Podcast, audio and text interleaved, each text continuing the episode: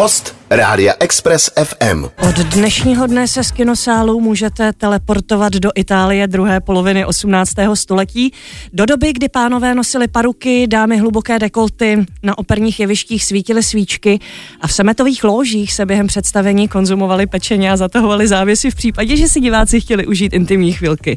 Na tento výlet nás vezme výpravný film Il Boemo, který vypráví o závratné kariéře polozapomenutého hudebního skladatele Josefa Myslivečka a já už u nás vítám jeho scénáristu a režiséra Petra Václava. Krásné odpoledne. Dobrý, dobrý den.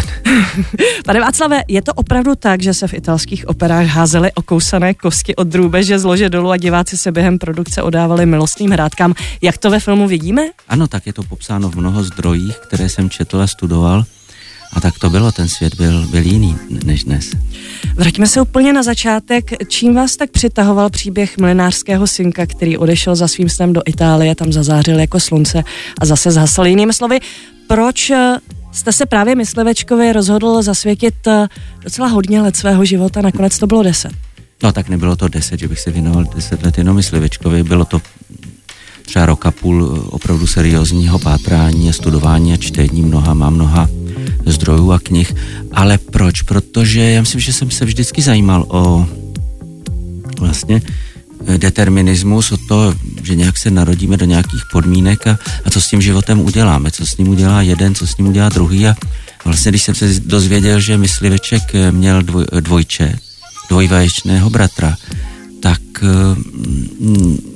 mě na tom velmi oslovilo to, že vlastně jeden zůstal v tom líně a druhý se odpoutal a, a udělal tuhle obrovskou kariéru, která ale v té době vlastně se stát eh, hudebním skladatelem, to, to nebylo pro, pro všechny vlastně jakoby příliš eh, plán, který, kterému byli mu lidi tleskali, no, nebo rozhodně ta rodina to nechtěla a on prostě z téhle výchozí pozice se stal tím velkým skladatelem a ještě jsem ho chtěl taky poměřovat s Mozartem, kde ta výchozí situace taky byla úplně jiná. Ta byla o tom, že on byl předurčen vlastně k, to, k té hudbě a měl to otce, který byl jeho vychovatel, impresario a jeho bůh eh, v jedné osobě a který ho jako směřoval a vlastně toho myslivečka nikdo nikam nesměřoval a přesto tohle dokázal.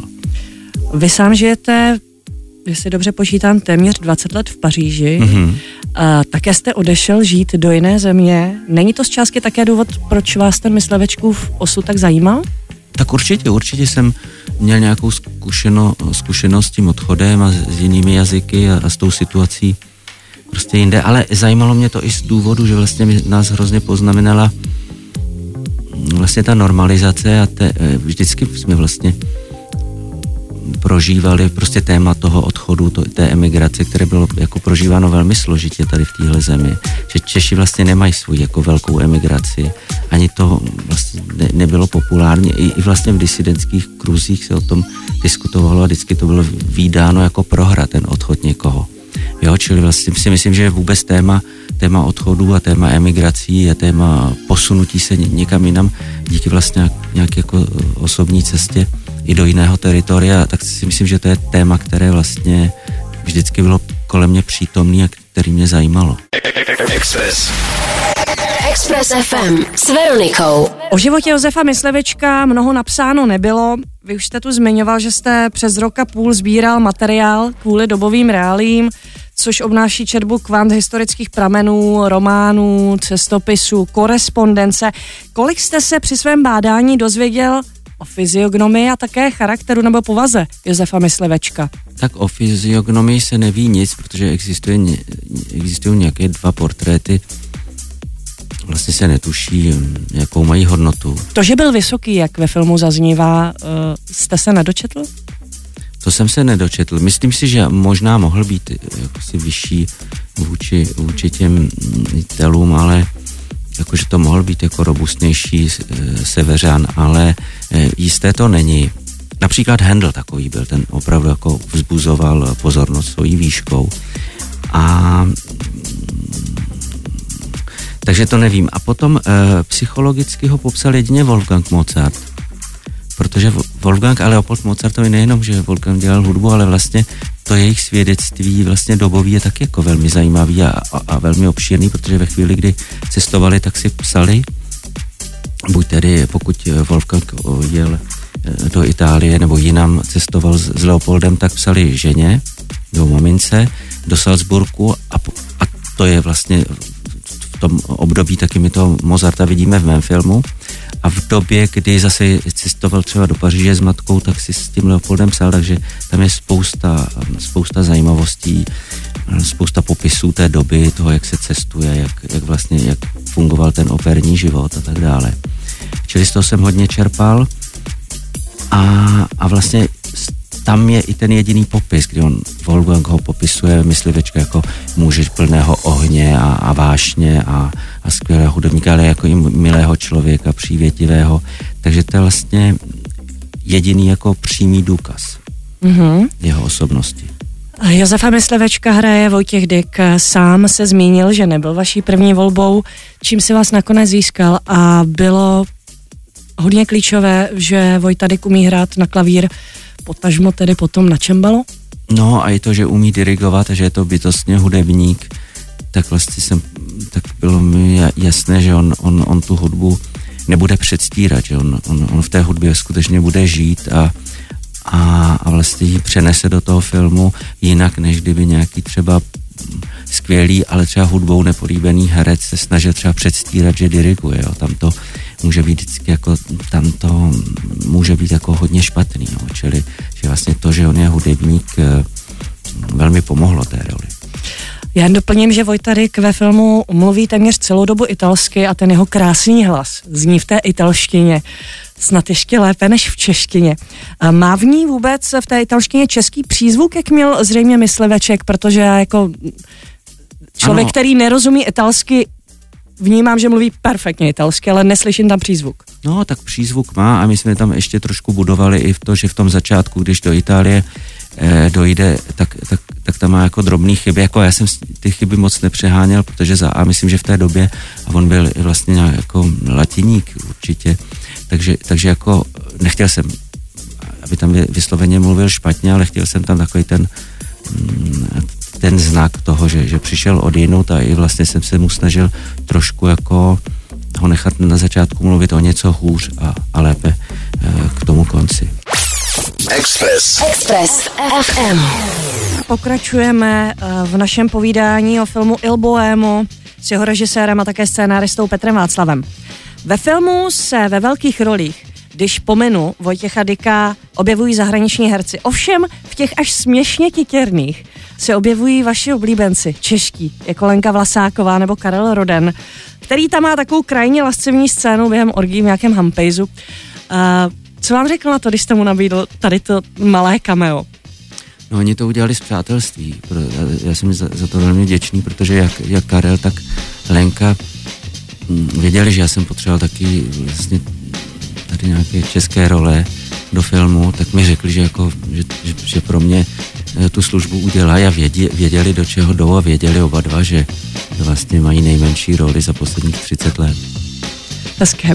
Velmi cené na tom filmu je, že Árie, které doprovází... pozor, byl tam i Zdeněk Godla, který, byl, ano. který není poznán, protože je v turbanu, ten tam hraje Turka.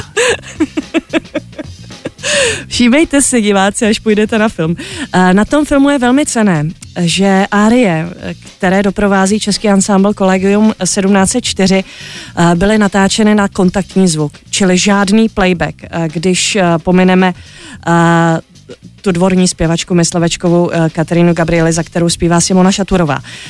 Natáčeli jste ve starých divadlech, ať už u nás nebo v Itálii, kde se svítí svíčkami. Hoří tam hodně svíček kolik hasičů bylo v pohotovosti během natáčení těchto scén? To bylo scén. úplně hrozný, protože tam nebyli jenom hasiči, to je jedna věc a ti jsou jako diskrétní, jo. O těch nevím, ty jsem nějak moc nepočítal, měl jsem tam jiné starosti. Ale přitom ta, tam byla taková jako eh, policie svíček, to bylo asi osm mladých žen a ty měli takový ty, ty zas, zasí, zasítka, ty dusítka a okamžitě, jak tam bylo třeba o jednu, o dvě svíčku víc, tak je hned přišli udusit.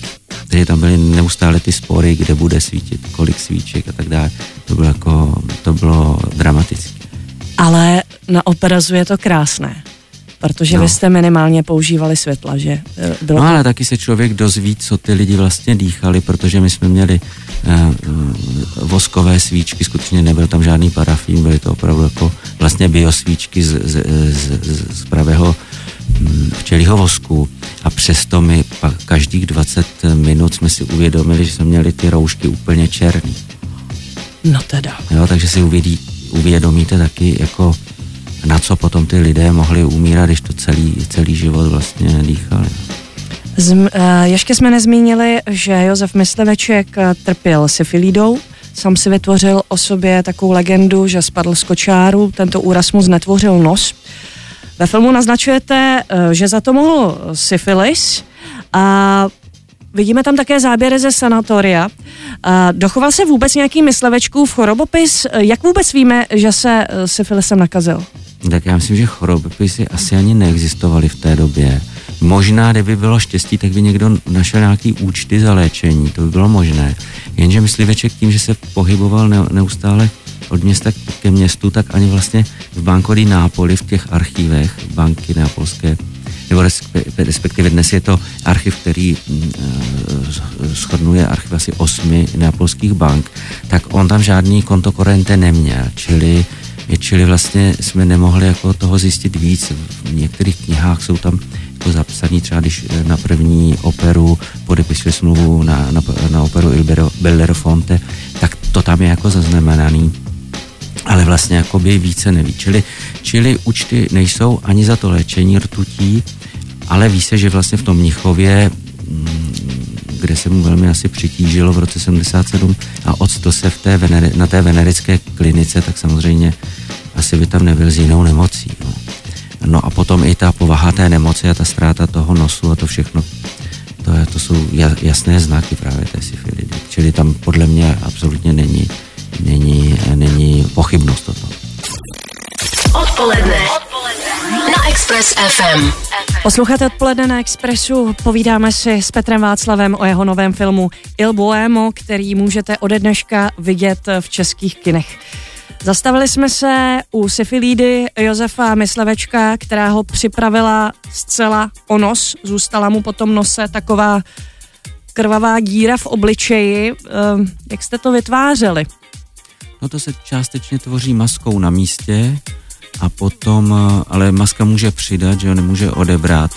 Čili ten vlastně tu, tu, tu, tu hlubinu v té tváři, ten kráter jsme vytvořili eh, v postprodukci digitálně. Takže vlastně možná třeba před 20 lety by to nešlo takhle ještě udělat. Co znamená, že Vojtěch musel mít na sobě ty zelené tečky, kterými se snímal? Neměl na sebe zelené tečky, měl vlastně částečně jako vytvořený na tom nose jakousi vlastně tu nechutnou materii, kterou vlastně oni mohli tím trikem jako vtáhnout dovnitř, jo, takže tam byl nějaký jako vytvořený základ. Ty tečky byly spíš tmavý, aby se v tom tak trochu ztratili, ale zároveň jim pomohli trekovat a, a všechno ostatní prostě postprodukce počítače. Co tomu Vojtěch říkal, když se poprvé viděl takhle jako zrůda potom, eh, když bylo hotovo? Já jsem se ho na to neptal, netuším. Ale myslím si, že jako, jako herec prostě asi to pro něj může být zajímavý se vidět, jako jak, jaké všechny může mít podoby. Eh, ve filmu je moc hezká scéna prvního setkání myslevečka s tehdy 13-letým Mozartem. Hmm. Toho Mozarta hraje naprosto fantasticky. A, a chlapec, který je skutečně klavírní virtuos, nebo no, možná Filip i čemba, čembalový, Filip Hán. A, co to je za člověka, co to je za kluka, kde se ho vzal?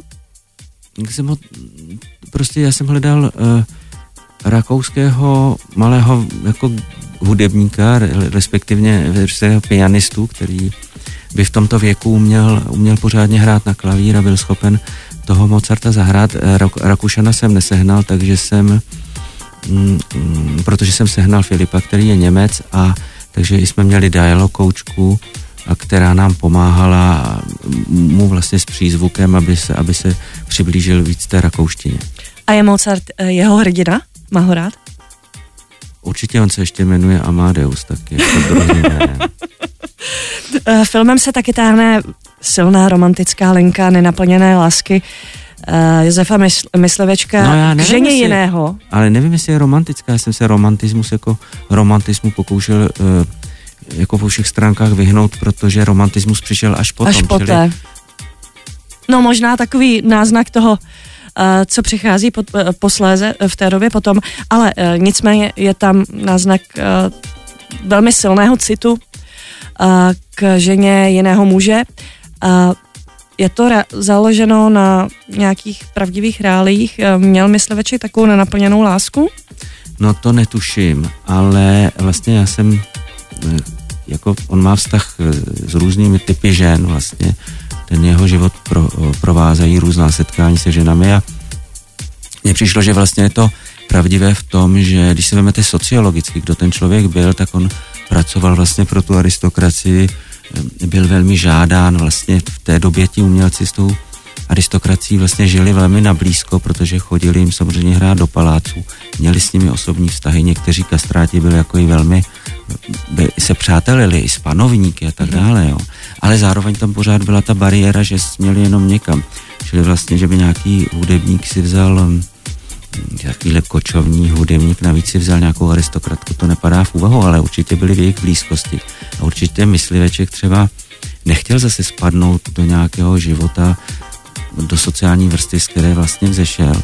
A určitě se mu mohla líbit právě jedna z těch holek, jako, jako ta služka, která neumí číst a psát, ale, ale asi těžko se chtěl třeba oženit s ženou, když on byl vlastně ležel prostě v těch libretech, psal hudbu, měl celou tuhle výchovu, ale vlastně byl odsouzen k tomu, že vlastně nemohl si vzít za ženu prostě takovouhle aristokratku, která ještě mu posílala č- články a píše mu, že mu přeložila ten a ten článek z, vý, z výborného francouzského časopisu Mercure de France.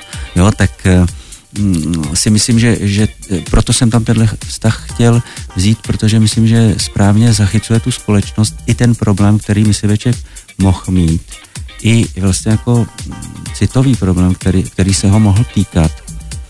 A když jsem si tak někdy v noci říkal, co by on na to řekl, jestli ho nepoužívám nějak špatně, nebo si mm-hmm. příliš nezahr- nezahrávám s jeho osudem, tak jsem si říkal, že vlastně jediný, co by jako chtěl, kdyby, kdyby třeba mi řekl, podívej se, takhle to nebylo, ale vlastně je to lichotivé, nebo mě baví, co o mě říkáš, i když to přesně takhle nebylo. To bych Jo. chtěl zažít. No, nebo to je fajn, že si tohle lidi o mě budou myslet, že jsem takovýhle pašák.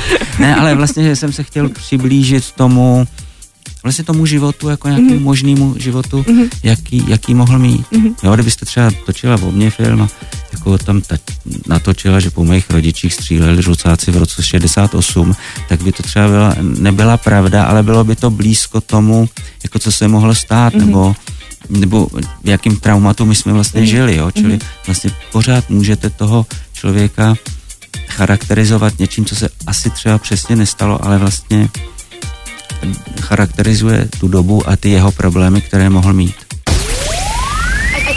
Express. Express FM. Dostáváme se ke konci našeho povídání o filmu Il Bohemo s jeho režisérem Petrem Václavem. V souvislosti s kostýmy se chci zeptat na masky. Jako nemyslím masky jako maskerskou práci, ale ty masky, a, které, jak vidíme ve filmu, se v Itálii v druhé polovině 18. století nosily jako běžná součást asi oblečení. Vidíme tam, že, že lidé masky nosili, nebo škrabošky, na ulici, do divadla, na různé párty a tak dále. Bylo to tak opravdu? Já myslím, že to muselo být skvělý, protože ty lidi si hráli, někdy se oblikli tak, že se nevědělo, jestli pod tím je muž nebo žena, jako to bylo velmi hravý. A vznikaly z toho neuvěřitelné věci, mimochodem mě taky, že ta, ta, ta maska, to kyproko, nebo to, to, to, to zmílení eh, pomohlo, že v tom, v tom tomu myslivečku, v tom, že se dostal někam, kam by se třeba bez té masky jina- jinam nedostal. A ty masky se nosily jako v, v, karnolove, v karnevalových obdobích, samozřejmě když potom přišel, přišel půst a, mm, a, a, a velikonoce, tak to se nenosily. A, a tak muselo to být velmi zajímavý. A potom taky byly, ty, ty masky byly různé, byly ty mužské bílé masky, e, a u žen třeba, co je strašně zajímavé, že byla ta takzvaná ta muta, čili ta, ta černá škraboška, která je jako na, na, uprost, na prosté tváře, a já jsem dlouho předtím nevěděl vlastně, mm, jak, jak jí uchycovali tu masku, ale ona se jmenuje Muta, co znamená jako němá, protože tam je knoflík v té masce a ta žena si ten, eh, vlastně stiskla ten knoflík pusou, takže ani nemohla mluvit, ani pít, ani nic. Jo. A, a často bylo to znak, jako třeba, že hodně tyhle masky nosily prostitutky. Čili tam byla i ta hra, že se s ní jako nemohla, ne, nedalo mluvit a ona nemohla, nemohla vlastně jako se vyjádřit, jo, ani jíst. A takže tohle bylo jako strašně zajímavý v té době. E, nosili se třeba i v Římě masky, ale tam, tam museli po setmění dolů. Tam nepovolovali jako v Benátkách například, aby po setmění lidi chodili v maskách, protože to bylo vnímané, že by mohlo docházet k nějakým jako nešvarům mm-hmm. a tak dále. No. Další věcí jsou takzvané mušky. To jo, jsou ty a ještě bych k tomu chtěl říct, že ano. to, čím jsem měl jako problém i v potitulcích, že ono se říkalo jako dámy masky, protože maska je la maskera, mm-hmm. čili je to ženská věc, ta maska, takže si říkalo, i když pod tím byli muži, tak si jim říká dobrý večer, paní masko. Ano. A dámy masky. Aha. No. Čili vlastně tam šlo, že oni si s tou jako identitou jako hráli aha, v tom smyslu. Jo, jo, je to taková hezká hra. Aha, mušky, jsem, zmínila se mušky, co no. jsou takové ty pěhy na obliči, které si tam, já si myslela, že se vždycky malovali černou tušku, ale zjistila jsem, že si tam i vlastně nalepovali a že ty mušky, to umístění těch mušek mělo nějaký význam. No, no, no, to my jsme měli na natáčení, jsem přinesl takovou jako mapu, nebo mapu tváře, vlastně takový obraz, kde je vysvětleno, co, co to znamená třeba někdo, že jako je volný nebo a tak dále. Taky byly tam různý, různý... A kam se dává muška piha, když, různý, když je člověk volný, nezadaný? Tam je muška pro drzost. Aha.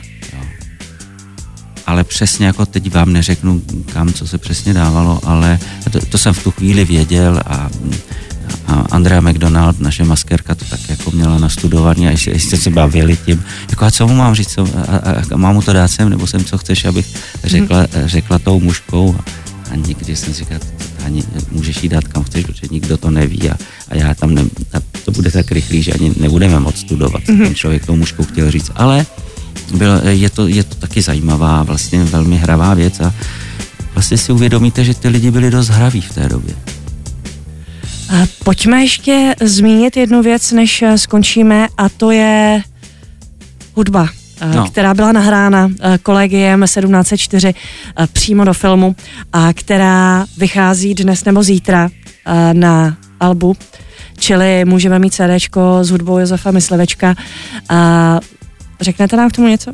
No tak vydává to Warner Classic v edici Erato, ale domnívám se, že to není zítra. Já se domnívám, že je to někdy začátkem, začátkem příštího mm. roku, někdy mm. po Vánocích, protože já mám dojem, že oni, že ten trh je tak složitý, že třeba bych si myslel, že se to prodává na Vánoce a Václav Lux mi právě říkal, že si myslí, že právě na Vánoce je tendence třeba ty věci nedávat do konkurence, tak, to, tak se to posune na nějaký Aha. jiný moment. Prostě je to, je to složitá věc a my máme hudbu na dvě CDčka, mám dojem, jestli tak jako to skutečně zůstane, že nejdřív vyjde jedno CDčko a potom se bude pr- eh, přidávat to druhé. Ale každopádně budou tam hudby, které nikdo nikdy neslyšel. Úžasný, to je úžasný. děkuji moc krát za návštěvu, pane Já Václave. za pozvání. Uh, přeju vám hodně uh, okouzlených, omámených diváků. Pokud uh, přijdou, budeme rádi. Ať no. přijdou a uh, ještě připomínám, že v Klam Galesově paláci dnes nebo zítra začíná velká ne. výstava věnovaná. Vlastně zítra. Zítra. Josefu Myslevečkovi. Děkuji vám za návštěvu. Já vám děkuji Ještě za jednou, hezký den. Poslouchejte nás i na rádiu Express FM. Další informace o živém vysílání na expressfm.cz.